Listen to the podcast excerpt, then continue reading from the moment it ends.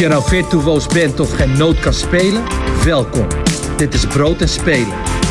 De podcast voor muzikanten en muziekliefhebbers met ambitie.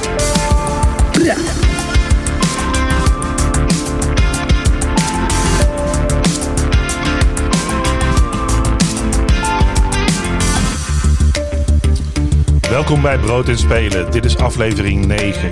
Vandaag hebben we een backstage aflevering en de gast van vandaag is Flip van der Ende. Op dit moment is Flip werkzaam bij Penguin Radio, het Conservatorium van Amsterdam en de HKU in Utrecht. Eh, Zo heb ik het goed samengevat, Flip? Uh, mijn naam is Lars Kelpin, ik ben eh, projectmanager bij Grap Amsterdam. Maar vandaag stel ik alleen maar de vragen en we gaan luisteren naar uh, Flip. Een man met een grote geschiedenis in de muziek, op veel fronten gewerkt. En we gaan een beetje praten over wat je hebt gedaan in je leven en wat we daarvan kunnen meenemen. En de wijze lessen voor de ambitieuze muzikanten en de geïnteresseerde muziekliefhebbers van nu.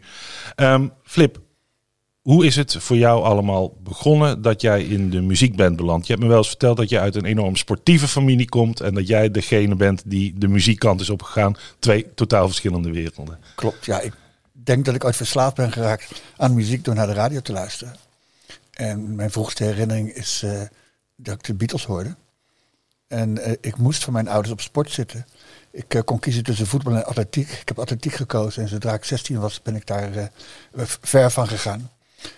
Uh, op de een of andere reden ben ik uh, op mijn achttiende ongeveer in een platenwinkel beland als verkoper. En dat was het begin van een lang, lange en bonte carrière die mij nu hier heeft gebracht. En dat, die platenzaak bestaat nog steeds, geloof ik, hè? Waar jij, uh, nou, niet helemaal. Ik begon eerst in Delft, daar kom ik vandaan, in een pop, pop speciaalzaak. Pophouse heette die. Die bestaat niet meer? via een aantal omzwervingen kwam ik terecht bij Platenmanneke. Dat bestaat nu nog steeds. Ja, Platenmanneke. En dat was zo'n platenzaak waarbij als je vroeg om een speciale plaat, dan gingen er allemaal dozen, werden erop getild en dan kwamen er allemaal witte bootleg persingen. Nee, dat, dat valt erg mee. En ik, ik heb niet echt in die zaak gestaan. Achter die zaak was een groothandel, de Flying Disc Company. Die leverde aan het uh, complete uh, pop speciaalzakencircuit in heel Nederland, in de pophuis en de plato's en de LP's en dergelijke. En daar was ik uh, in- en verkoopcoördinator. Oké, okay, dus dat, uh, dat, daar ben je op je achttiende beland, gewoon als een baantje. Ja, als een bijbaantje. Ik zat toen op de leraaropleiding. Leraaropleiding. Um, en die inkoop, verkoop, platenzaak, dat, dat is leuk. Hoe lang heb je dat gedaan? Bij elkaar best wel lang, ja, vijf, zes, zeven denk ik wel. Oké, okay, en toen Tot ben 1982 weet ik. En toen ben je langzaam de, de platenmakerskant ingerold? Mm, nou, ik ben, uh, daarna had ik een, dringende reden om niet meer bij Platenmanneke te willen werken. Toen ben ik bij Boeddhist terechtgekomen als uh, labelmanager van Rough Trade. Dat leek me hartstikke leuk, tot ik ontdekte welke artiesten op Rough Trade zaten. Dat was onder andere uh, Kevin Friday en de Virgin Prunes. En dat is helemaal niet mijn soort muziek. Dat was nog een paar jaar voor de Smiths doorbraken. En toen kreeg ik tot mijn grote verbazing een telefoontje van Warner in Hilversum of ik daar perspromotor wilde worden. Ik had geen idee wat het was, perspromotor. Dat het te maken had met uh, platenpersen. Maar ik wilde uh, wel weg bij Boeddhisk. En toen kwam ik in Hilversum terecht. Oké, okay, dus vanuit de platenzaak naar de, een beetje de groothandelwerk ja. en, en, uiteindelijk de, naar de... De verbindende factor is de, wat ik noem vitamine R-relaties. In de eerste platenzaak waar ik werkte, de vriend, de eigenaar daarvan was bevriend met de toenmalige directeur van uh, Warner. Ja, want ik, ik hoor dit trouwens vaker. Jij, jij zal het beter weten. Uh, dat uh, zeg maar mensen in de muziek, dat heel veel mensen zijn begonnen in platenwinkels. Hè? Ja, dat, dat is echt een. Uh, dat, dat is ver voor de tijd dat er opleidingen waren.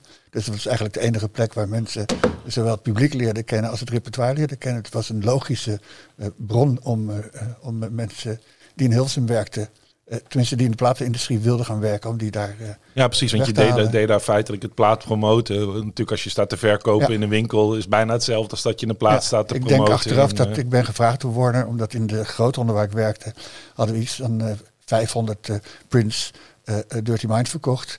En in totaal Nederland waren dat er 700, dus dat viel wel op. Oké, okay. dus en toen, toen kwam je aan de perspromotorkant, zoals je al zei, eigenlijk zonder dat je ook maar enig idee had. Ik wist wat, niet dat het, dat het werk bestond.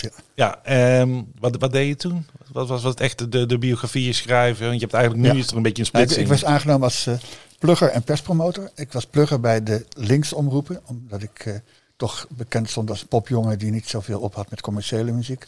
Dus ik mocht pluggen bij de VARA en de VPRO.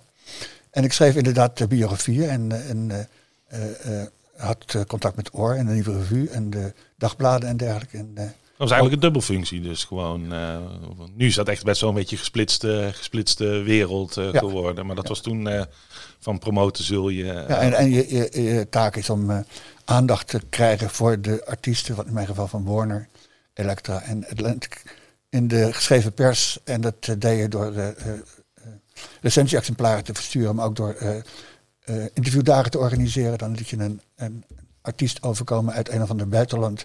Die zet je een dag lang in het Amerikaan meestal, in een kamer. En daar liet je allerlei journalisten langskomen voor een interview.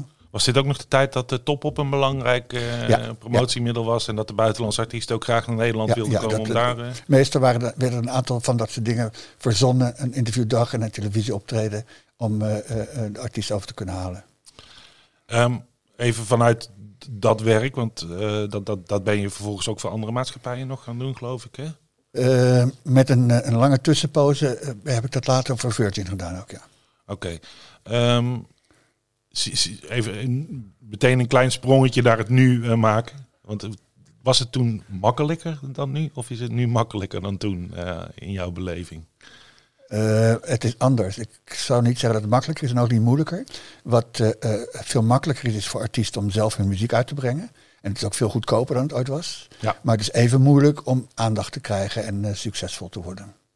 Oké, want toen had ik heb het idee dat het vroeger dat de, zeg maar de lijnen waar langs je promoten, Ehm, wat meer vastlagen dan nu. Dat je nu... Ja, dat klopt misschien wel. En het was ook wel afhankelijk van de relaties die je had met de mensen in de pers en in de media en dergelijke. Maar uh, uh, er was geen garantie. Iedereen keek de kat uit de boom. Niemand durfde het initiatief te nemen. Dus net als nu, dat is nu nog hebben, de, hebben de, uh, de succesvolle artiesten een streepje voor.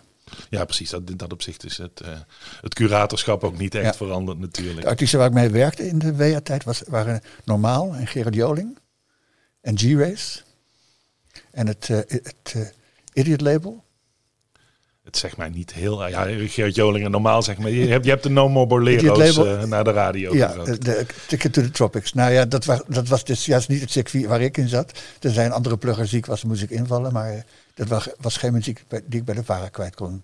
Oké, en, en, en, en dat pluggen, hoe lang heb je dat gedaan? Dus ook die periode? Ook vijf jaar, denk ik, ja.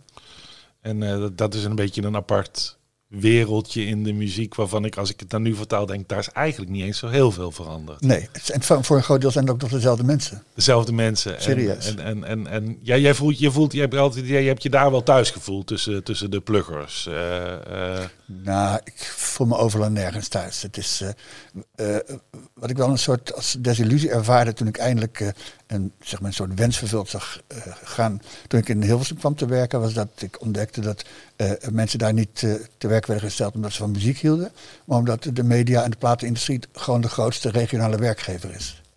Oké, dat, dat voor, voor heel veel. Ja, dus dat wil niet zeggen dat mensen die bij een platenmaatschappij werkten, dat ze ook van muziek hielden of er verstand van hadden.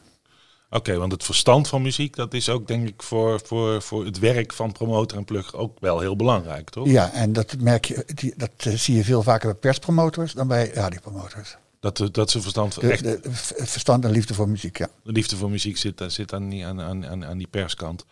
Um, Oké, we leven in de, in de jaren tachtig uh, bij Warner. Um, tijd van de singeltjes, tijd van de LP's. Uh, ja, en, en de, de, tijd dat de CD wordt ingevoerd. Ja, want dat, dat, dat wou ik zeggen. Daar gaan we dus naar een, een, een, een, een ja, dat is een goede tijd voor de muziek, denk ik, jaren tachtig. Ja, dus toen ik binnenkwam waren er allerlei waarschuwingen van uh, dat gaat helemaal niet goed. Uh, uh, home taping is killing the industry en dergelijke.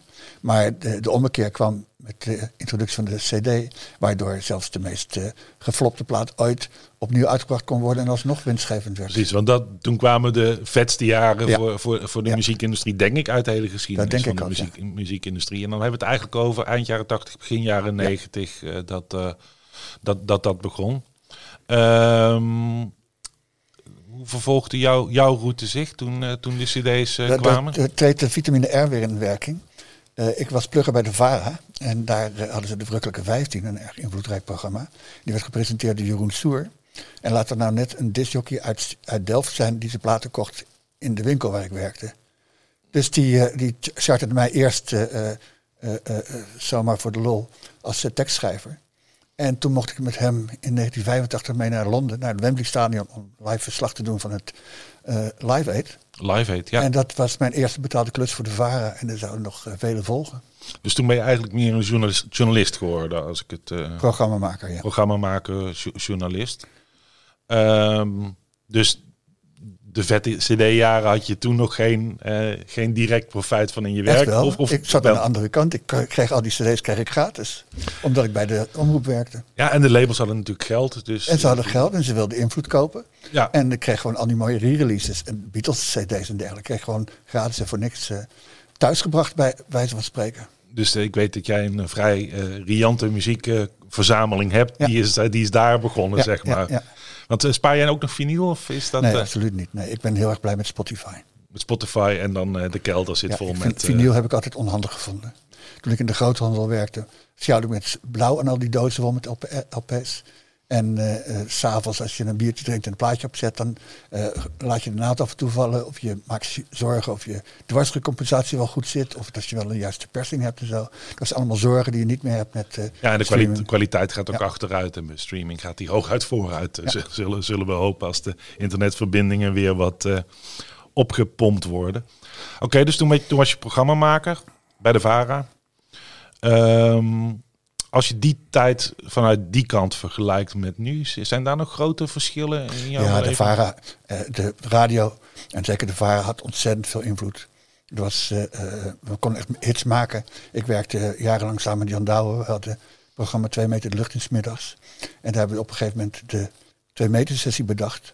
En we Ja. konden echt iedere artiest, waar ook ter wereld, konden we krijgen. En dat had voor beide partijen had dat nut. Want als eh, de eerste sessie was met Crowded House.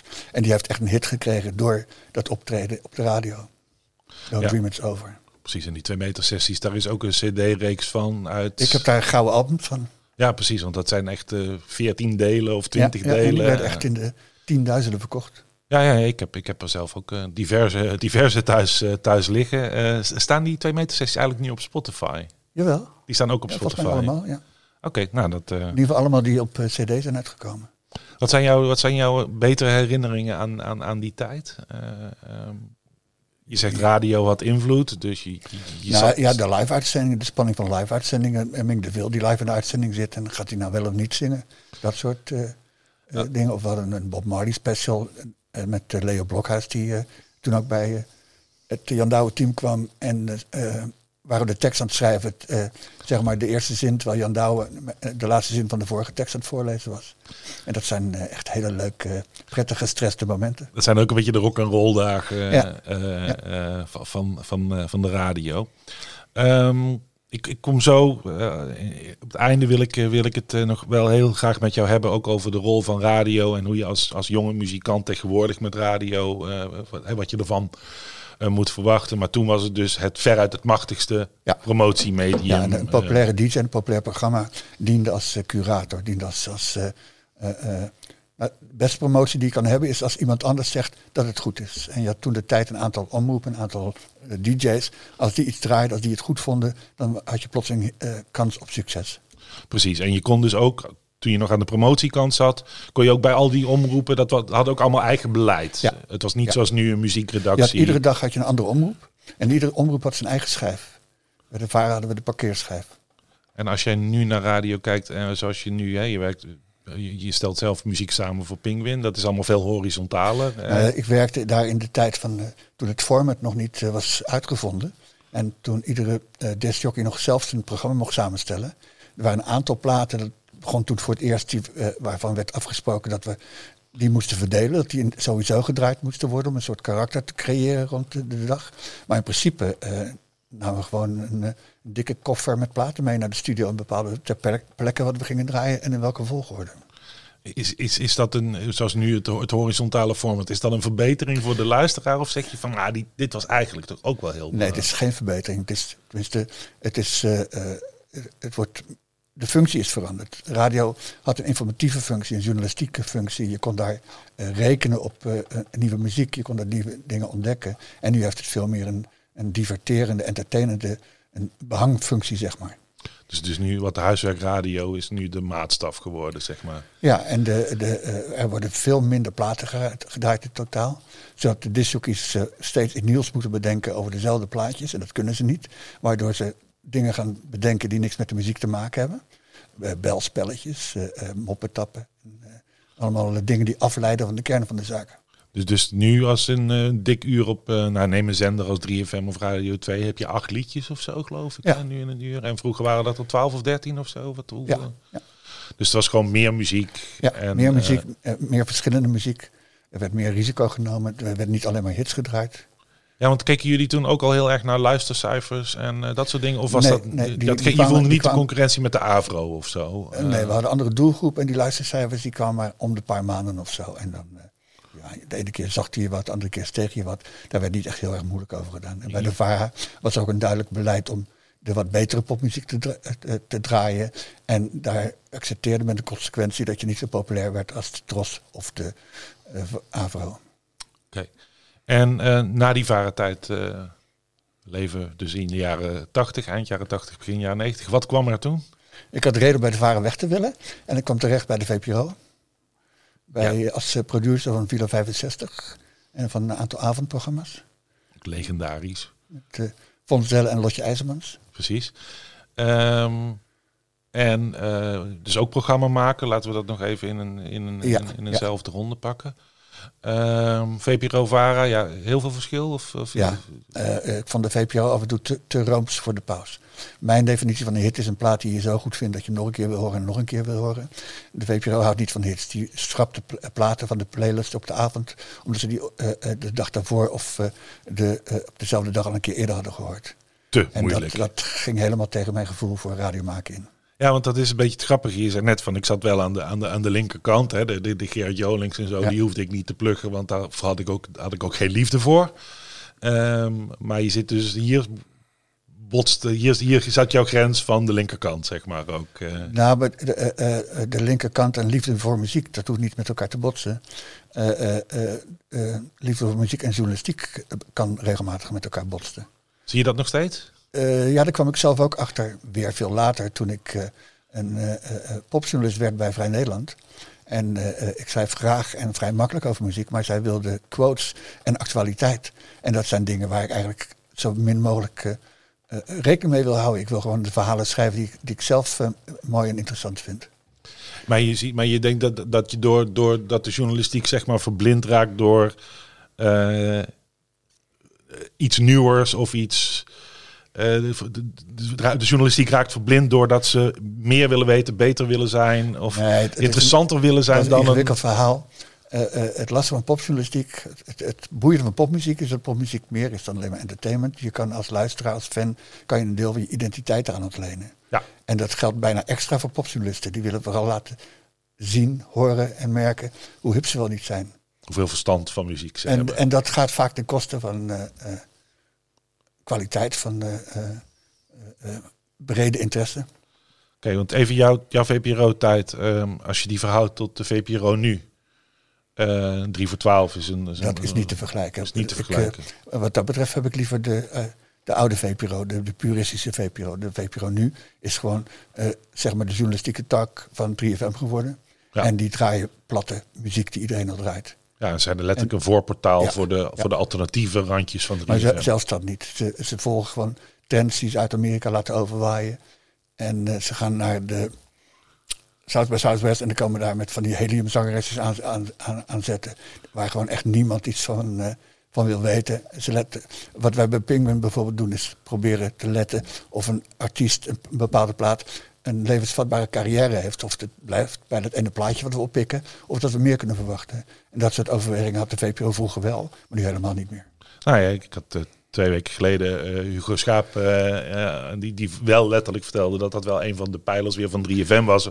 Om te kijken naar die potentiële carrière van een artiest. In mijn tijd was de VPRO links en rebels en anti-platenmaatschappij. En nu is 3 voor 12 een soort orgaan voor de muziekindustrie geworden tot mijn grote verbazing. Ik vind het wel interessant zelf, omdat ik in die, in die wereld werk. Maar ik geloof niet dat uh, veel luisteraars uh, erg geïnteresseerd zijn in uh, podcast en uitzendingen over mensen zoals wij.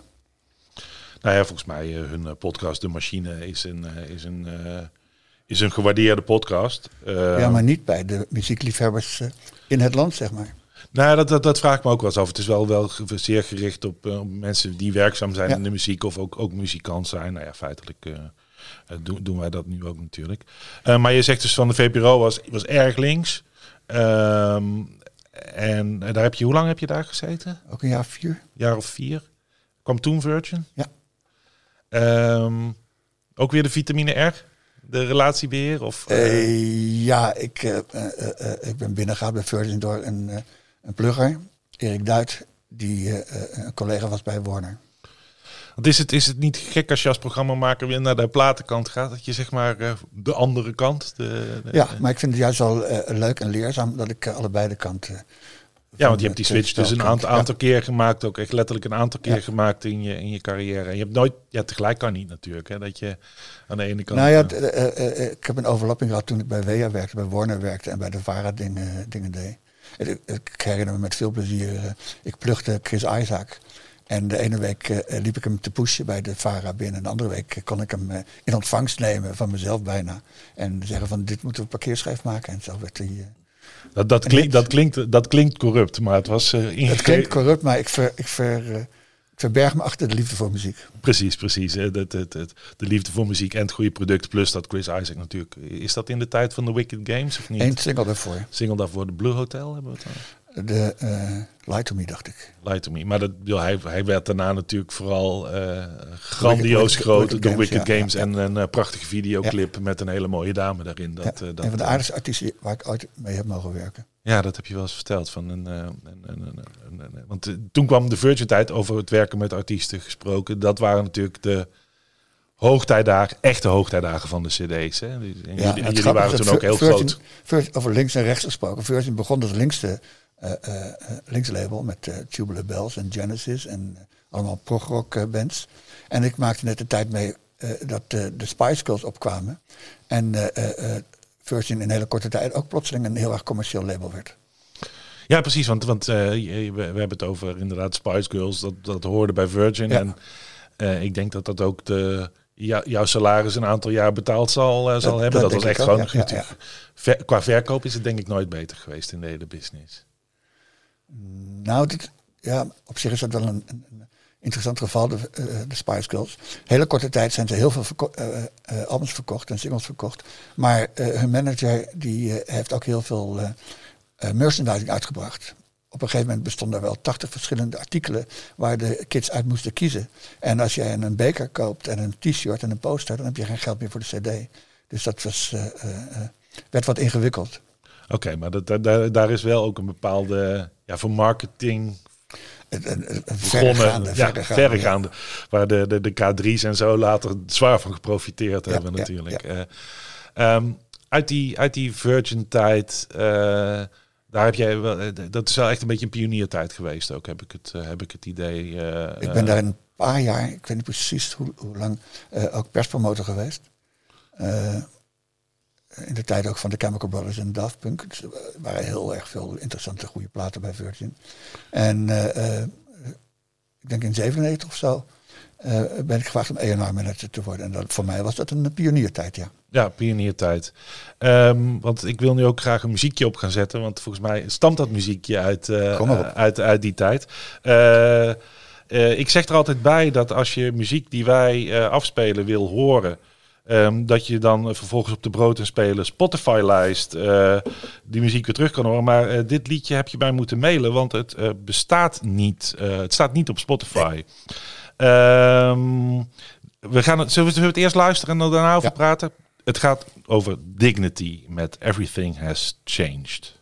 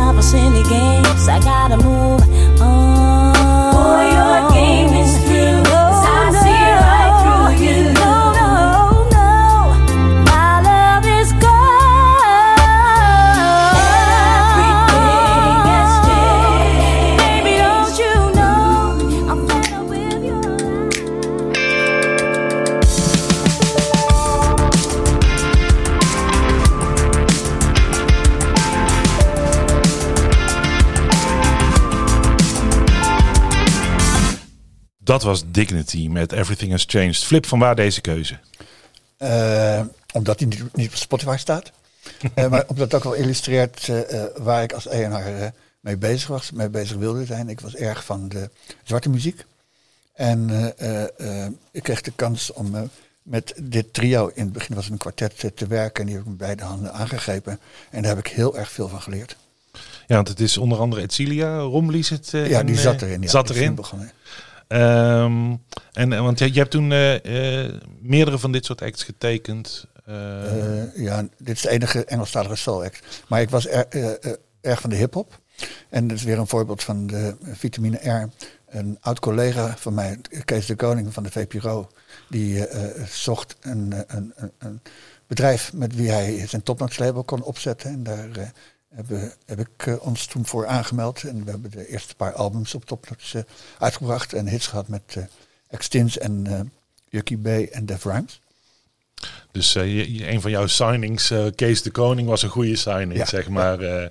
Nou, ik, natuurlijk had ik geen idee wat dat inhield, het, het ENR-vak. En ik wist ook niet wat ik precies wilde. Maar wat ik wel wilde, was dat ik ik had een bom geld van Virgin. En wat ik wilde was mensen waarvan ik vond dat ze bijzonder waren of iets te vertellen hadden.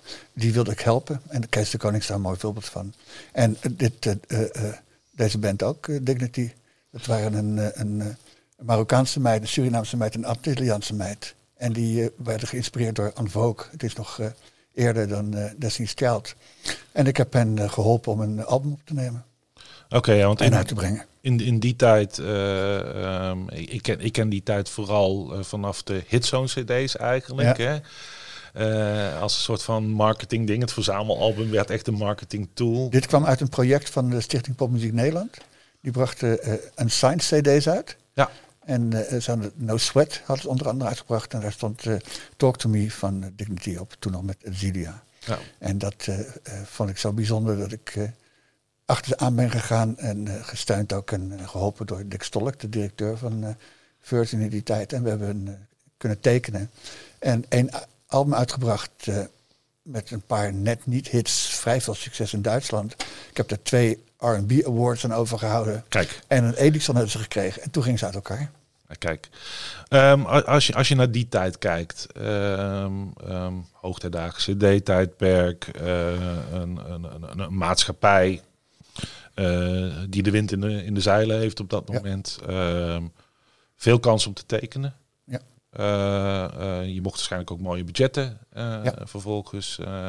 is dat nou eigenlijk de leukste tijd geweest uit, uit, uit, uit, de, uit jouw muziek? Soms wel, maar altijd de moeilijkste tijd. Want het is de, wat je doet is direct controleerbaar. Als je geen cd's verkoopt, geen, geen hits scoort, dan doe je je werk niet goed. En uh, alle andere baantjes die ik heb gedaan, daar was dat een soort uh, tussenfase, waardoor je niet direct gecontroleerd werd. En als ENR-manager doe je het of goed of je doet het niet goed.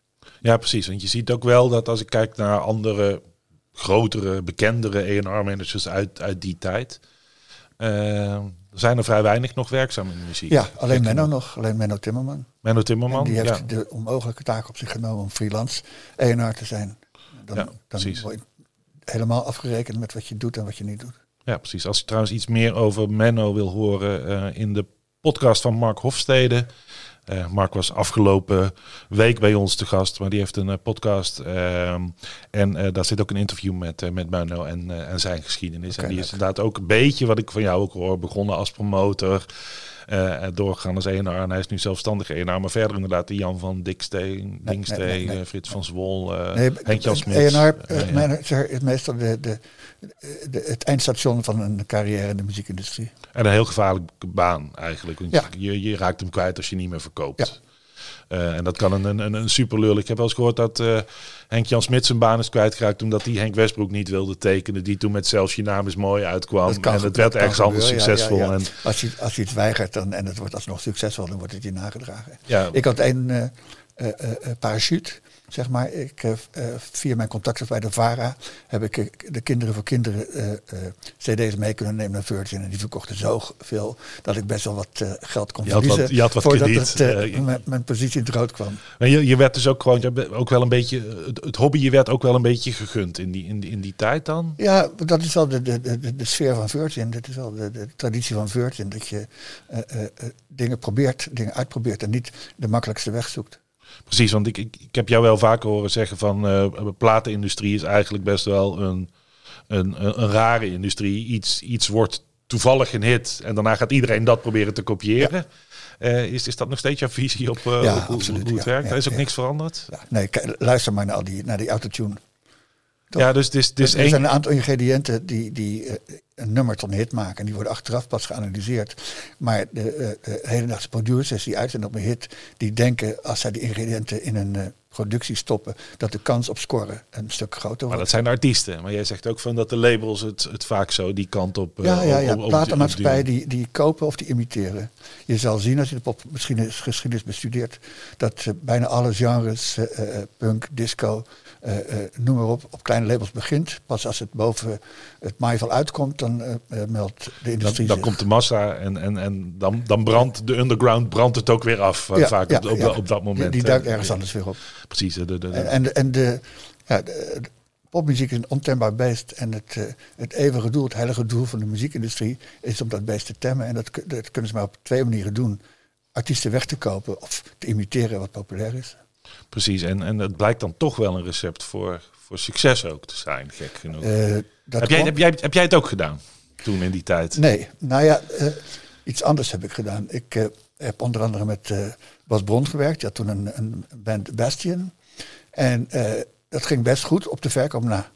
En dat gold ook voor een andere band, Super Sub, waar later waar JB Meijers en Felix McGinn in zaten. En zanger van Mook. Zanger van Mook. En dat ging best goed op de verkoop na. En toen dacht ik van als bands die gewoon uh, uh, artistiek zelfstandig zijn, die geef je gewoon een, een, zak geld en die kan een paar maanden later met een album aanzetten als die niet lukken. Laat ik dan ook eens de tekentafel gaan proberen. En toen heb ik een album gemaakt met Birgit Schumann. Ja, wel succesvol trouwens. Ja, en, maar dat is echt wat ik noem een tekentafelact. Daar moesten de uh, componisten bij gezocht worden, de producers, de fotografen, de, de clipmakers. En uh, uh, basismateriaal was Birgit, een, een, een charismatische meid met de wil om te scoren. En dat is wel gelukt. Ja, dat is wel gelukt. En, dus het top 20 niveau gelukt. En eh, dat, dat kan ik een beetje zien, want dat gebeurt nu ook nog best wel veel bij, bij labels. Dat ze een, een, een zangeres uit The Voice of uit uh, de, de, Idols. Ja, en dan echt gaan werken. Of eh, ik denk dat André Hazes zelfs een voorbeeld is van. Uh, maar ja, die, ja nou, precies, dat is wel vergelijkbaar. Want het voordeel en het nadeel van Birgit was dat ze een beroemde zus had. Ja. Het voordeel is dat je automatisch publiciteit krijgt. Het nadeel is dat niemand verwachting heeft dat ze echt kan zingen. Dat je iets kan, precies. En dat is met Reasis dan inderdaad toevallig precies hetzelfde. Maar ik denk met de gemiddelde voice-zangeres... Uh, uh, ja, maar dat is geen beproefd recept gebleken. Want hoeveel artiesten zijn nu gelanceerd in Nederland dan via de voice? Ja, op dit moment kan ik er... Um, Volgens mij in, in die... Wat, Maan heb Idols, die eerste... Ma Maan, Maan doet het heel goed, hè? Ook, ook lang. Sandra van Nieuwland is volgens mij een aardige ja, carrière. Een, een live carrière heeft hij wel gehad, ja. Ja, ja, er zullen er, nog zullen een paar je, moet, je, moet, je moet vooral net niet winnen, heb ik altijd het ja, idee ja. Uh, met, uh, met dit soort dingen. Dat geldt dan, ook voor heel veel competities. Ja. Het geldt ook voor, voor, de, voor de grote prijs van Nederland vaak, inderdaad. Je moet, je moet hem niet winnen. Um, want als jij nu kijkt, uh, een aantal van jouw leerlingen, dan wel ex-leerlingen, hebben ook aan die competities meegedaan. of aan, aan, aan The Voice en de Idols en de... Um, Raad je het ze aan, af? Ik raad ze af. af. Het is afhankelijk van je ambitie en afhankelijk van je karakter. Als je uh, uh, een serieuze muziekcarrière wil starten, dan moet je niet via een programma gaan. Het succes wat je hebt, dan is een souvenir van het programma en niet een waardering van jouw kunst. En het is bijna niet mogelijk om dat vervolgens via naar je eigen ding toe te draaien. Je zit altijd in de entertainment-industrie. Je kan nooit uh, als serieuze muzikant serieus genomen worden. Precies, en uh, heb je daar met Burger, liep je daar uiteindelijk ook tegenaan? Of, of, of uh, nee, wat, zij heeft wel de waardering gekregen. Ja, maar wat we vanaf, met Birgit vanaf het begin hebben gedaan, is alles live te doen. De, alle radio-optredens, alle tv-optredens. Ze heeft ook getoerd met een band. Ze heeft uh, hard gewerkt en laten zien, laten horen dat ze kan wat ze pretendeert te kunnen. Ja, toch een geweldige band dat ze ook bij zich. eh, met de powerplay jongens erin en zo. Ja. Ja, ja, ja, dat eh, kan ik me nog wel herinneren.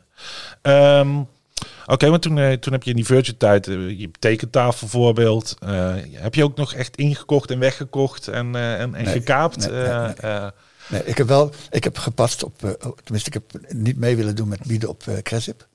Oké, Want ik wilde wel, ik zag erbij al hangen en dat ik na een paar jaar ten onder zou gaan. En ik wilde liever ten onder gaan met muziek waar ik zelf heel erg in geloofde dan muziek waar anderen in geloofden. En Cresip, dat is niet echt mijn ding, dus daar heb ik eh, voor gepast. ben jij een A&R manager eigenlijk? Of was het een, eh, een, een, een avontuur? Ik ben geen eh, traditionele A&R manager. Ik ben iemand die heel erg van muziek houdt en graag zijn eigen smaak. nou, opdringen is misschien iets te veel gezegd, maar het hangt er vanaf aan wie het vraagt. Maar graag mijn smaak laat horen aan andere mensen. Ik denk dat de, de rode lijn in mijn lange en bonte carrière is dat ik een aanrader ben. Als ik merk dat jij van dat en dat houdt, dan zeg ik, moet je dit en dit nog een keer luisteren. Tip van Flip. Precies, Dat, ja. dat, dat is het eh, nog steeds. Als, Ja. eh, ik- ik- iedereen die Flip een beetje kent, eh, kijkt af en toe in zijn mail een documentaire of een liedje Precies, of een, ja, eh, en weet ik wat. En dat is eigenlijk natuurlijk ook gewoon het, het promotorwerk, het programma maken. ja dat, dat is wat mij al die jaren heeft eh, gepromoot. Ik wil mijn enthousiasme delen met eh, mensen waarvan ik hoop, denk dat ze het eh, kunnen volgen. Precies. Ehm, Oké, je zei de, de, de Virgin-tijd eh, kwam ten einde. Ehm, toen ben je weer bij Jan Douwe aan de slag gegaan. Volgens mij was dat het jaar dat ik eh, journalist wilde worden. En daar heb ik eh, een aantal grote verhalen en een columns voor Vrij Nederland kunnen schrijven. Maar toen kwam ik erachter dat dat niet echt mijn, mijn leven was. En toen ben ik weer bij Jan Douwe gaan werken. Die had inmiddels een onafhankelijk mediabureau gestart. Double, Double T. Two. En daar heb ik een aantal hele leuke dingen gedaan. eh, eh, eh, met als toppunt het maken samen met mijn buurman. Een drie uur lang, drie uur durende documentaire over Cuban Blizzards. En die keer vijf, zes door het uur van de wolf is uitgezonden. Oké, maar dat was echt een mediabedrijf. Ja.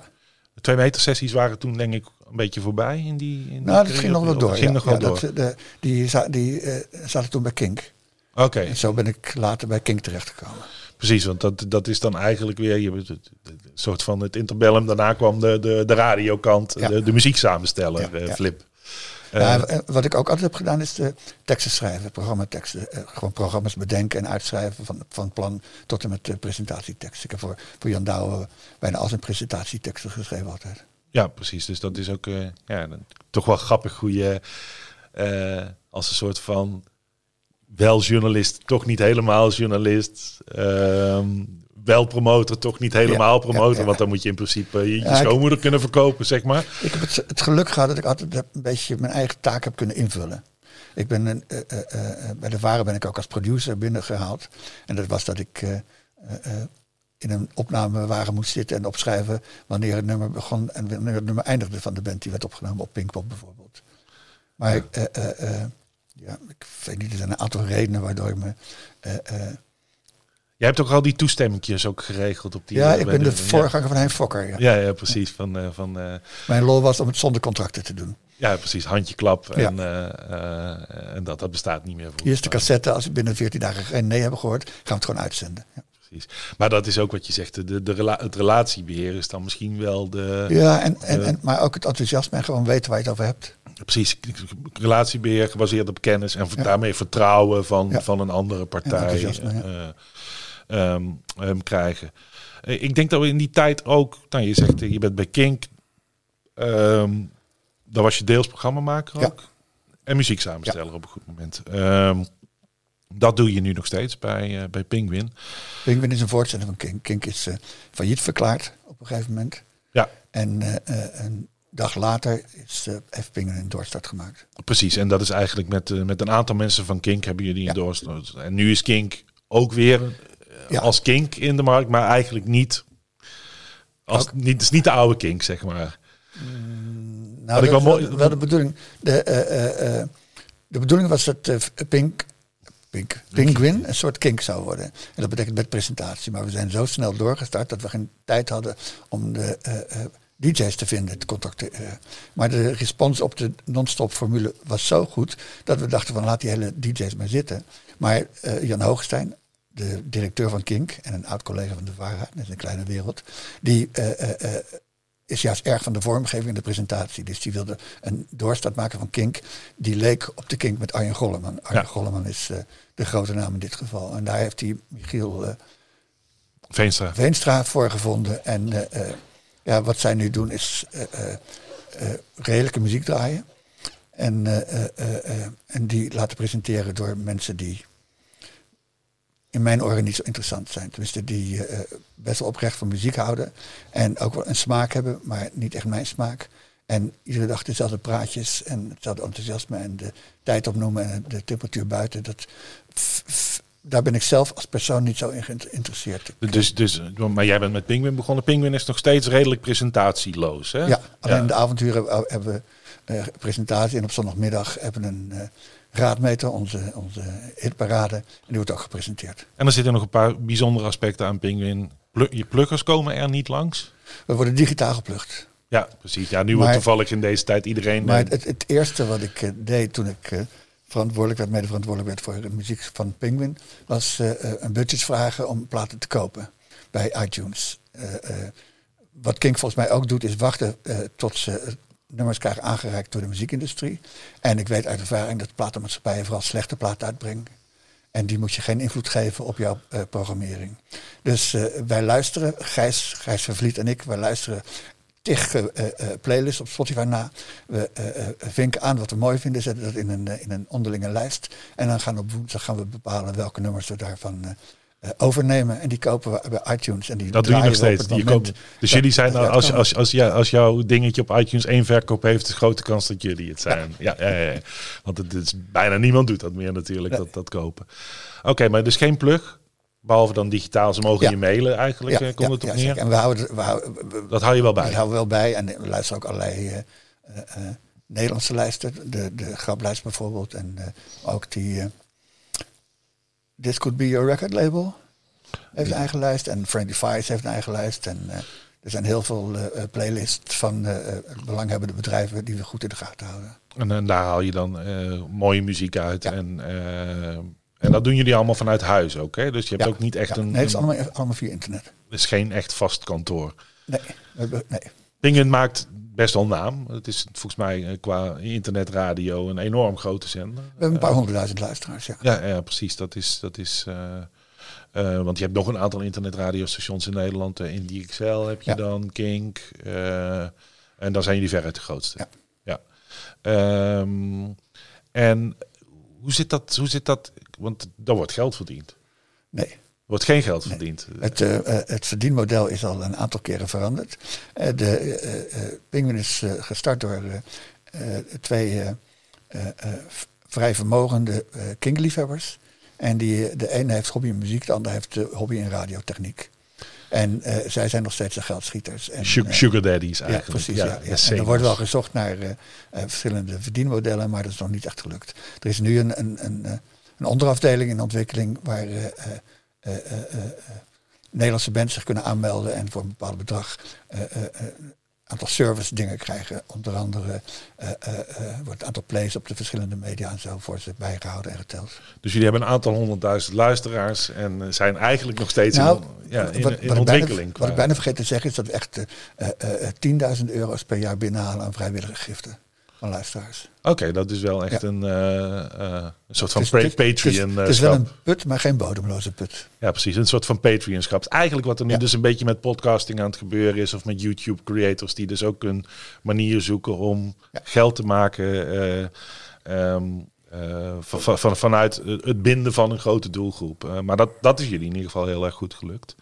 Um, als je als artiest op Penguin gedraaid wil worden, kun je mailen naar Penguin? Ja, uh, heb je een, uh, wat is de, gewoon op Penguin site kijken en dan mailen? Dat, uh, dat kan gewoon. ja, of uh, gijs.penguinradio.com. verstandigerwijs wordt de collega genoemd. Precies, ja. ja. maar wat, wat helpt is, het is niet zo dat we alleen gebaseerd op eigen smaak en een uh, natte vinger in de lucht te programmeren. We, uh, we checken alle lijsten en we houden ook in de gaten of er respons is. Uh, er komt best wel vol dat, voor dat we nummers draaien die op het eeuwige duizend staan. Maar het helpt wel als je op de 3000 staat of binnen een maand op de 20.000 eigenlijk. Want uh, we willen wel enige respons hebben. En, uh, Precies, wat, wat, wat, wat getalletjes ja. uh, ergens is. Dat is ook een heel groot verschil met de tijd dat ik in de VARA werkte. Daar was eigenlijk de enige meting voor populariteit, of, de, of een plaat goed of niet werd ontvangen, was de hitparade. En nu heb je het aantal views op Spotify en het uh, aantal plays, nee, aantal views op uh, YouTube, aantal plays op Spotify. Waar we ook op letten is de comments op YouTube. Hoe recent die zijn, hoe enthousiast die zijn. Als er een plaat, als er een video 600 keer bekeken is en er zijn 60 comments, dan leeft daar iets. Ja. Het zijn allemaal eikpunten die je kan betrekken bij de beslissing of je wel of niet iets gaat draaien. Precies, want het bedoel, de, de, de, de getallen op, eh, op Spotify, daar hebben we het ook best wel vaak over, over uh, gehad hier in de podcast al. Van dat is ook heel erg genreafhankelijk of iets ja, ja. Uh, voedingsbodem vindt op, uh, op een streaming service. Het, het, zijn in ieder geval, je, je, kan dat betrekken bij je beslissingen. Dat had je vroeger helemaal niet. Nee, precies. Je hebt wel wat graadmeters en wat je kunt, je kunt on, on, online kijken. Spotify, zegen of een vloek? Een zegen. Een diepe zegen? Beste uitvinding in, sinds ik in de muziek zit, ja. Ja, dus gewoon het, het hebben van. Uh, als, ik even, als ik even de financiële kant uh, vergeet en dat de artiesten en de auteurs en zo genaaid worden, maar gewoon als, als liefhebber. Ik heb ooit een tijd boven een tweedehands platenzaak ge, uh, gewoond. En dan ging ik in het weekend ging met een bak platen die ik niet meer wilde hebben. Ging naar beneden platen ruilen die ik wel wilde hebben. Nou, zo'n soort gevoel heb ik ook met Spotify. Ik ben een fanatiek rechtsklikker van welke playlist staat dit. En artiesten als dit en dergelijke. Ik ontdek nog dagelijks prachtige muziek. Precies, dus, dus voor de consument is het een, is het een feest. Ja. Luister je ook de, de door Spotify zelf gecreëerde lijsten? De New Music Friday, de woorden Een aantal, aantal, maar vooral ja, wat ik heel erg leuk vind is uh, typ het woord Indie in en zet er een willekeurig welk land in. Brazilië, uh, Oeganda, Argentinië. En je krijgt de, de independent scene uit dat land. krijg je een, een door Spotify gecreëerde playlist. En daar haal ik echt hele leuke dingen bij. Oké, dus, dus in dat opzicht het curatorschap van Spotify heb ik eigenlijk zelf altijd persoonlijk best wel een vreemde move gevonden. Van, dat een distributeur zeg maar ook cureert. Nou ja, de, wat dat betreft lijkt Spotify wel op de moderne radio. Wat zij vooral proberen te creëren zijn moodlists. Uh, muzieklijsten, playlisten die je opzet als je een bepaalde bui hebt. En vaak is dat een, een, een, een, een bui waarin je niet actief naar muziek luistert, maar waarin je een prettig kabbelende geluid op de achtergrond wil hebben. Koffiehuislijstjes, ja, sportlijstjes, huiswerklijstjes, nou ja, Precies, ja. noem ze maar op ja, eigenlijk, dat is een functie van radio natuurlijk ook heel lang geweest. De arbeidsvitamine, zeg maar. Ja, uh, en daarnaast had je een aantal programma's, die zaten traditioneel ook in de avonduren, waar je als luisteraar voor het eerst nieuwe muziek kon horen. Precies. Um, want als artiest, waar jij zei dat helemaal aan het begin, en uh, daar, daar, wil ik ook even op verder gaan. Um, als artiest had je vroeger eigenlijk gewoon een label nodig om de volgende grote stappen in je carrière te kunnen zetten. Uh, do it yourself was zeer beperkt uh, aanwezig. Het probleem was dat het gewoon qua opnamekosten veel te duur was. Als je een album wilde uitbrengen, dan was je 40.000 gulden of 20.000 euro kwijt. En dat hebben heel weinig bands. Precies, en nu zijn dat, nou ja, het is nog steeds niet gratis, zeg maar. Nee, maar, maar voor dance hip is het bijna wel gratis, het is nu zeg tijd maar. wat je nodig hebt. Tijd en uh, nou, ik denk dat het voor een band nog altijd wel iets duurder is natuurlijk dan voor een hip-hop artiest of een dance artiest. maar, maar onvergelijkbaar veel goedkoper dan, 80, uh, dan dat het was. Uh, is het daarmee ook iets democratischer geworden, denk ik. Iedereen kan gewoon uh, professioneel muziek maken. Um, maar ik heb ook het idee dat het veel meer niche is geworden. Je hebt veel de hoeveelheid niches zijn. Uh, ja, het aanbod is gigantisch gegroeid. Ja. En een heel groot deel van het aanbod bestaat uit wat ik noem hobbyrockers mensen die het leuk vinden om muziek te maken, die in het, in het weekend optreden voor familie en vrienden en dergelijke. En dromen van een soort professionele doorbraak. En dat spel vrij ver kunnen spelen tot en met een release op Spotify aan toe. Ja, precies. Want dat, dat, is, dat is een fenomeen wat, wat vroeger niet bestond omdat het gewoon te duur was. Precies, en nu, nu staat er, ik, ik geloof dat er ook een, een, een aanzienlijk percentage van muziek op Spotify nooit gedraaid is. Ja, hè? Dat, en vaak ook met reden. Ja, ja, precies, precies. Dus er is een enorme hoop troep eigenlijk ook. En het is lastiger om daar uit te breken. Ja, de, de hooiberg uh, wordt steeds groter en de speld blijft hetzelfde. Precies, en dus, dus die, cura die, curatoren hebben we wel nodig Ja, vanuit ja, alle kanten. En daar is- kan radio er dan weer één van zijn. Eh, Ja, en eh, de, de- heel veel radiostations hebben ook een, een Spotify-playlist die ook zo werkt. En, en bijna alle, eh, als ze nog bestaan, alle muziekbladen hebben een Spotify-playlist. En heel veel muziekbladen zijn digitaal gegaan. En is Spotify-playlist een integraal deel geworden van hun eh aantrekkingskracht. Precies, over Spotify playlist gesproken. Ehm, ik heb voor jou ook een liedje uitgezocht. Ehm, wat we kunnen gaan luisteren. Eh, ik weet dat jij het een hele toffe artiest vindt. Het is een oud leerling van je. Eh, eh, en ik zie dat haar beste track al 627.000 keer gedraaid is op Spotify. Deze niet, iets minder, maar alsnog 209.000 keer. Ik heb het over P2 en ik wou Depth of a Lover draaien.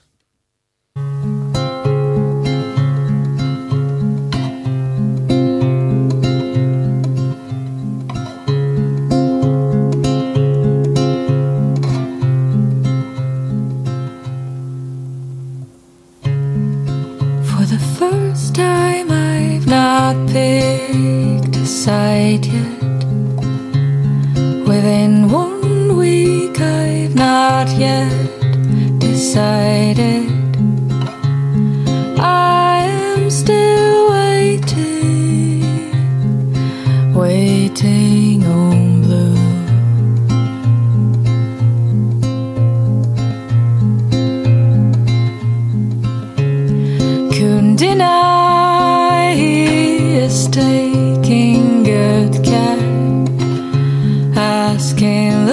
the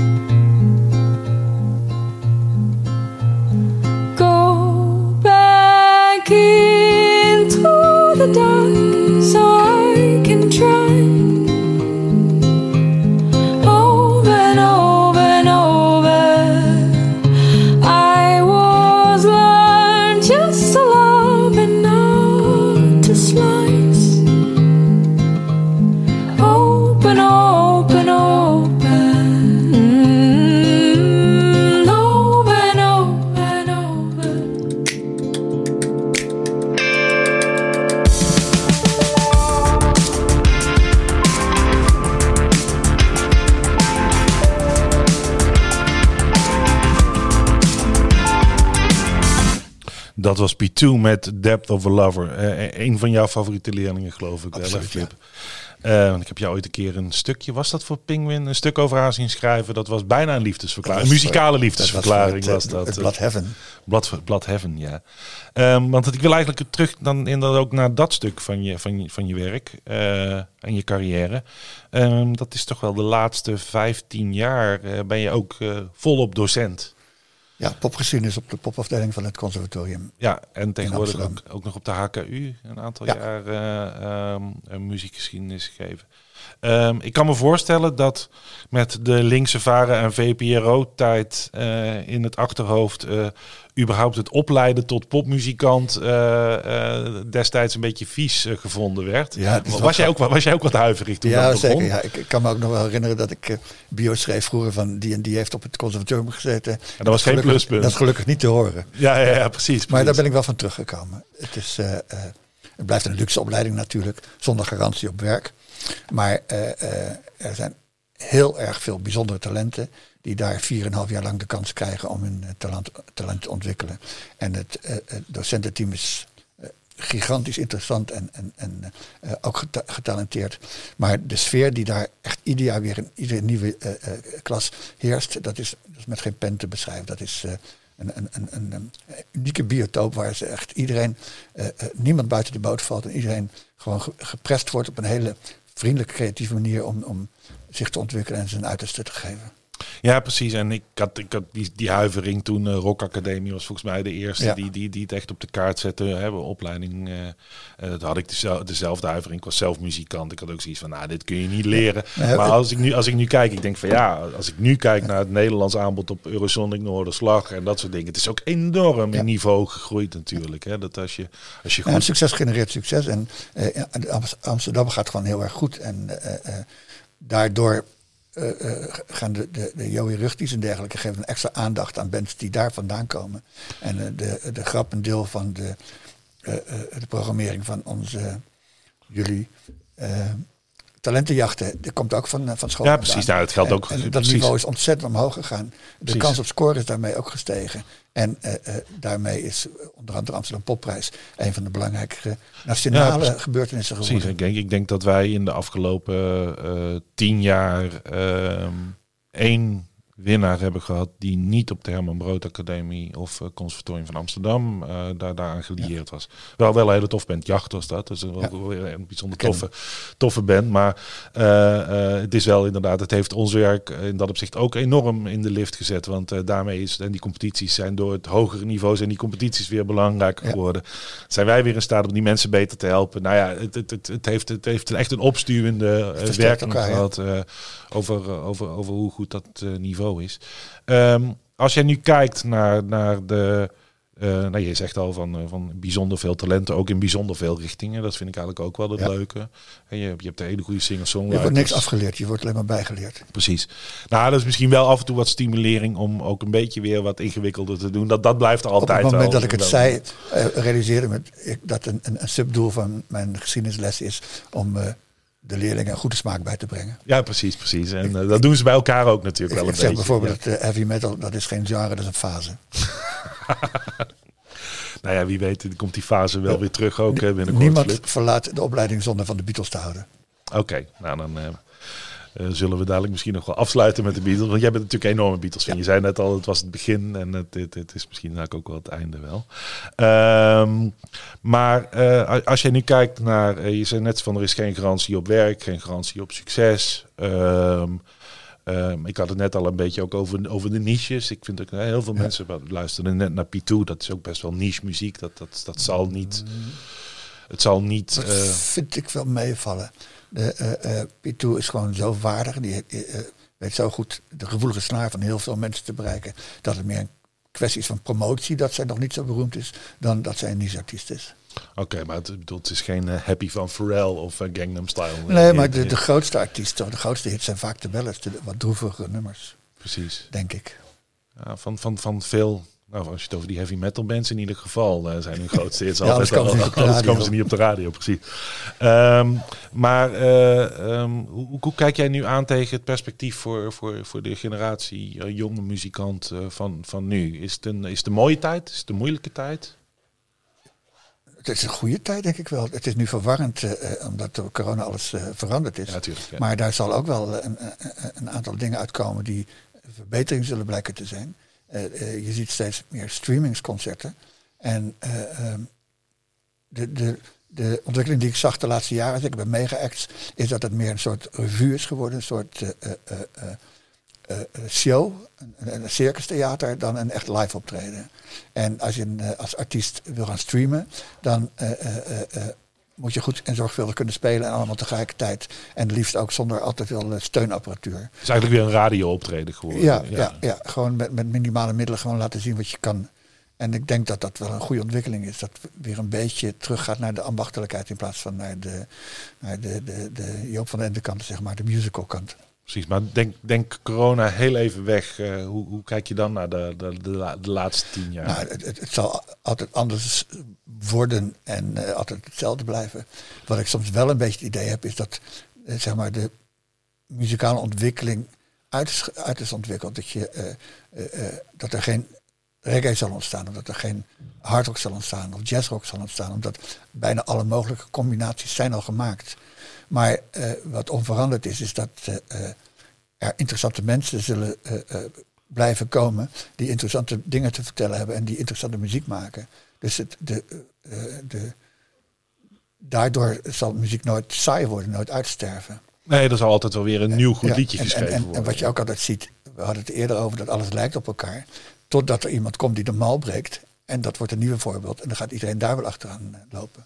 Wat ik zelf als muziekliefhebber een hele goede ontwikkeling vind, is de, de invloed van eh, niet Anglo-Amerikaanse eh, landen, dat een Afrikaan eh, een van de populairste artiesten van dit moment kan worden. Of dat heel veel muziek uit Colombia heel populair wordt en via de reggaeton en de LA de mainstream in Amerika insluipt en dergelijke. En dat je ja, op, zo'n manier toch wel nieuw bloed krijgt en, en nieuwe invalshoeken en nieuwe keuzes voor, voor artiesten.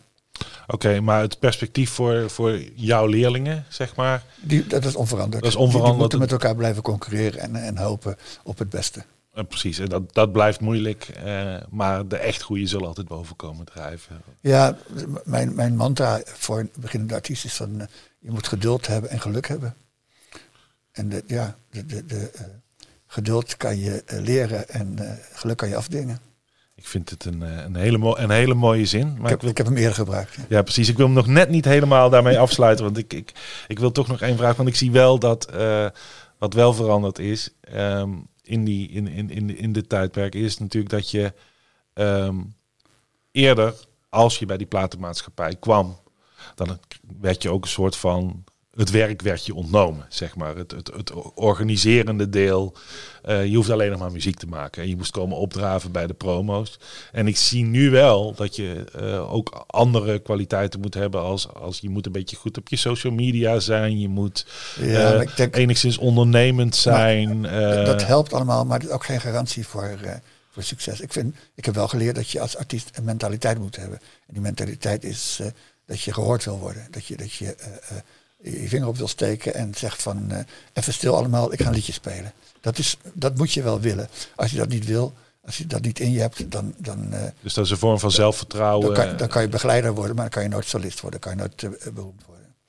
En eh, eh, je hebt altijd jezelf moeten helpen. Je, de eh, platenmaatschappijen die eh, helpen de acts die goed, goed vallen. En daar rennen ze aan.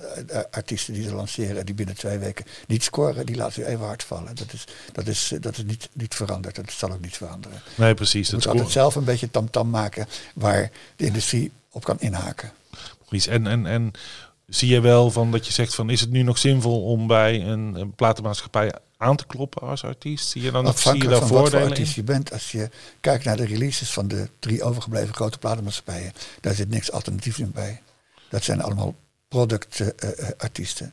die, die, eh, eh, eh, waar de, de belangrijkste creatieve rol is die van de producer, denk ik. Die letterlijk eh, eh, eh, eh, uit verschillende elementen een, een, een, een, eh, radiovriendelijk of een TikTok-vriendelijk eh, eh, muziekje haalt.